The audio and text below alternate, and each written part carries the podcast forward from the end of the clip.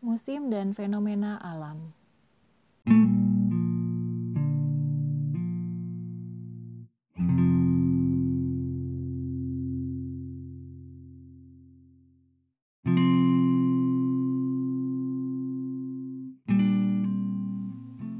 Negara Skandinavia terdiri atas Swedia, Norwegia, dan Denmark. Letak geografisnya yang berdekatan dengan polar circle atau lingkaran kutub utara menyebabkan Skandinavia masuk dalam negara Nordik bersama Finlandia dan Islandia. Kondisi itu membuat iklim Skandinavia mirip dengan iklim kutub utara, yaitu suhu bisa anjlok sampai minus puluhan derajat dan matahari terbit selama 4 jam saja saat musim dingin.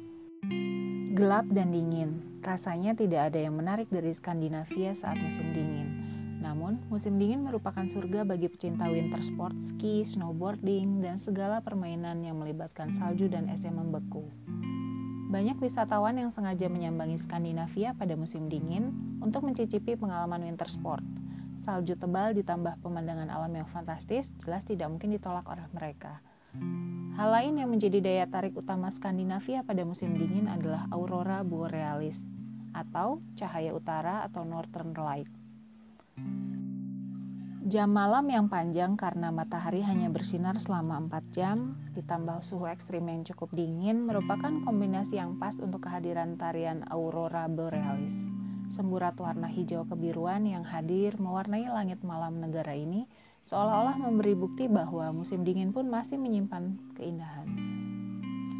Tidak sedikit wisatawan yang sengaja memburu cahaya utara itu, dan biasanya mereka datang ke daerah paling utara saat musim dingin berada dalam kondisi paling ekstrim. Berkunjung ke Skandinavia pada musim dingin memerlukan perencanaan yang cermat, tidak hanya untuk mengantisipasi cuaca ekstrim di bawah titik 0 derajat, tetapi juga untuk mengantisipasi tidak banyaknya penginapan, museum, atau tempat belanja yang buka saat musim dingin.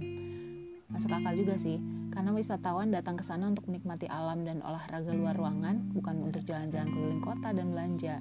Selain itu, moda transportasi juga tak sepenuhnya beroperasi. Pilihan mampir ke Skandinavia saat musim dingin rasanya harus saya buang jauh-jauh. Saya memang belum pernah merasakan salju secara personal, tapi saya juga tidak segitu niatnya bermain salju saat winter di sebuah negara yang begitu dekat dengan kutub utara. Sebagai manusia tropis yang tidak tahan dingin, saya lebih memilih mengunjungi Skandinavia saat musim semi atau musim panas. Musim semi atau musim panas itu juga menimbulkan dilema yang berbeda. Setelah browsing dan tanya sana sini, saya mengambil kesimpulan bahwa musim semi di Skandinavia masih terbilang dingin untuk saya. Suhu bisa berubah seenaknya, cerah dan tidak terlalu dingin atau malah anjlok di bawah 10 derajat. Museum dan atraksi wisata juga belum sepenuhnya buka saat musim semi. Jadi, musim panas di Skandinavia jauh lebih menyenangkan dibandingkan musim-musim lainnya. Suhunya lebih hangat, matahari terbit lebih lama, belum lagi sederet festival berjajar menunggu giliran tampil. Benar-benar musim liburan. Namun yang mengincar liburan saat musim panas bukan saya seorang pastinya. Ribuan turis dari berbagai pelosok pasti juga berpikir hal yang sama.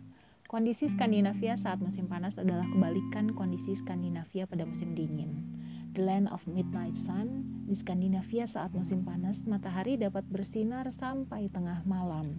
Semakin banyak matahari, berarti semakin banyak waktu yang tersedia untuk menyelami setiap kota di Skandinavia. Dan semua orang bisa beraktivitas menikmati matahari sampai tengah malam. Seru ya? Catatan, resiko pergi saat musim panas adalah jumlah kunjungan turis membludak. Saya berangkat ke Skandinavia pada awal musim panas. Suhu cenderung hangat dan kota belum terlalu crowded dengan wisatawan asing lain. Sebagian besar hostel memang sudah penuh, jadi tidak mungkin mencari hostel dadakan setelah landing di Skandinavia.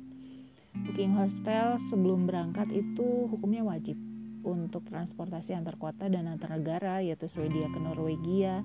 Saya masih bisa bernafas lega karena hampir semua mode transportasi beroperasi penuh saat musim panas. Saya tak perlu takut kehabisan tiket bis atau kereta, hanya saja kebiasaan yang berlaku di negara tersebut adalah semakin dekat waktu pembelian tiket dengan waktu keberangkatan, maka harganya akan semakin mahal. Ya, lebih baik memang semua direncanakan dan dipersiapkan sebelum memulai liburan.